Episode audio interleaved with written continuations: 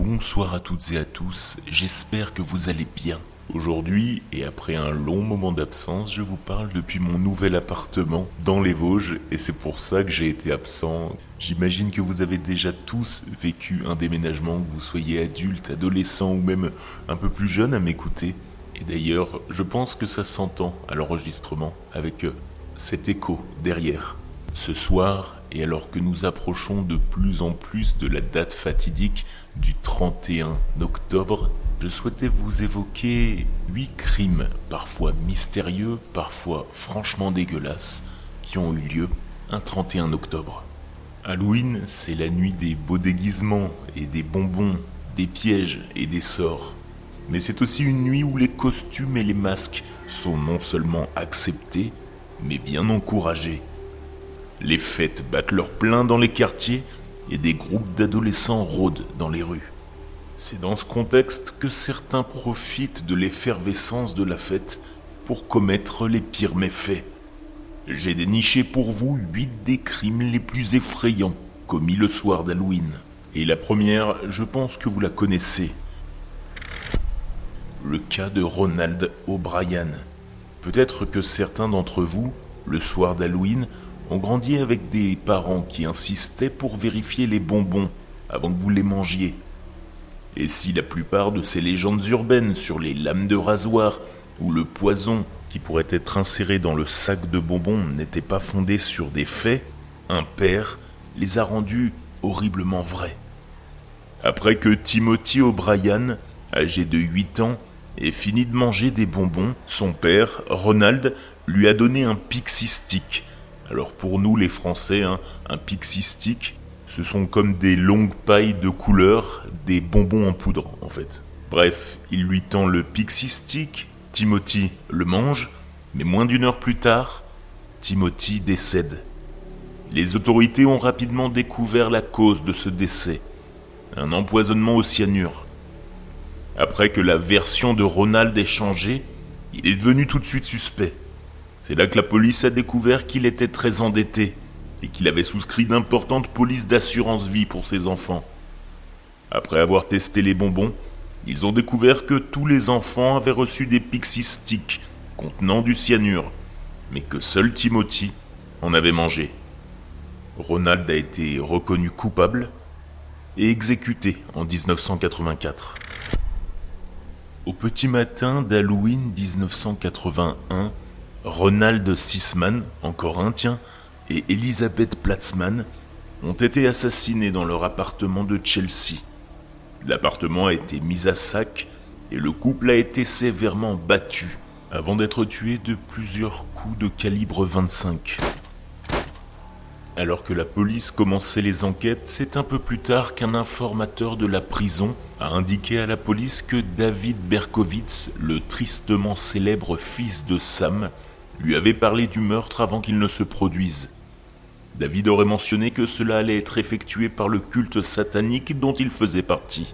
Petite anecdote là-dessus, en aparté, David Berkowitz est très connu aux États-Unis comme l'un des tueurs en série ayant bénéficié de la plus grande couverture médiatique. Il y a une série Netflix là-dessus qui s'appelle « Les fils de Sam, l'horreur sans fin ».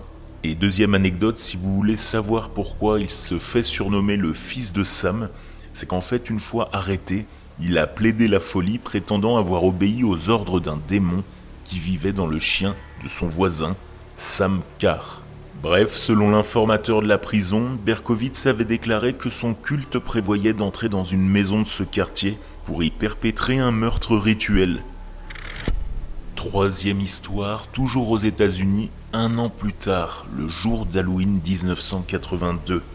Marvin Brandland et sa femme distribuaient des bonbons dans leur maison de Fort Dodge, dans l'Iowa. C'est alors que, comme la tradition le veut, ce soir-là, le couple a ouvert à un homme masqué qui s'est présenté à leur porte et leur a dit « Des bonbons ou un sort, donnez-moi votre argent ou je tire ».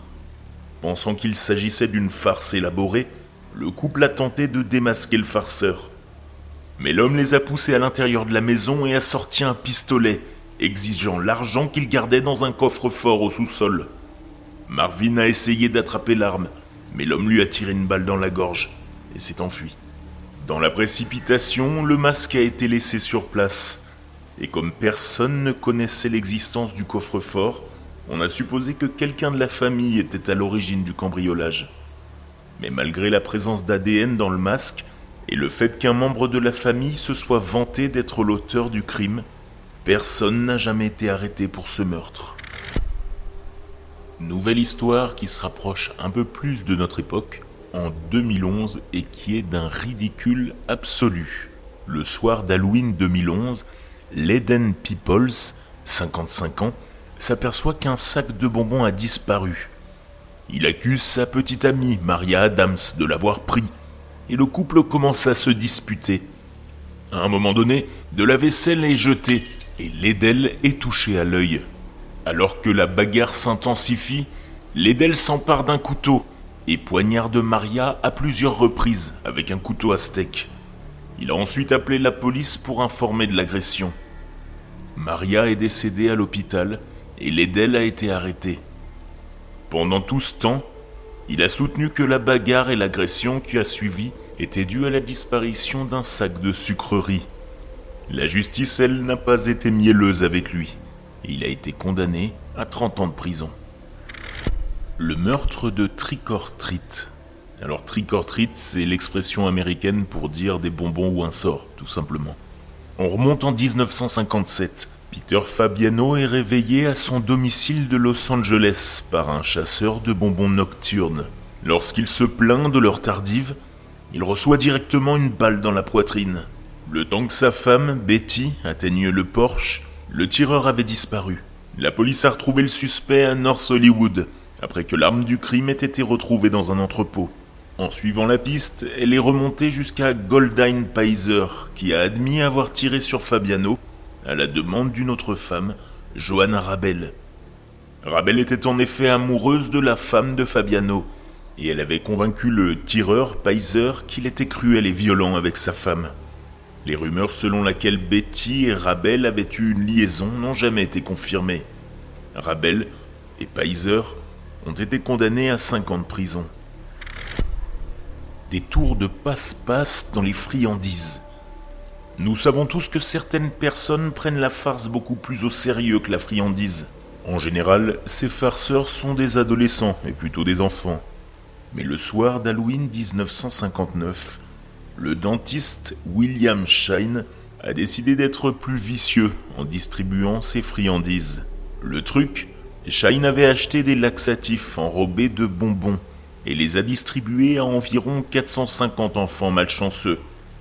Bien que les laxatifs ne soient pas mortels, trente enfants les ont mangés et ont été par la suite violemment malades.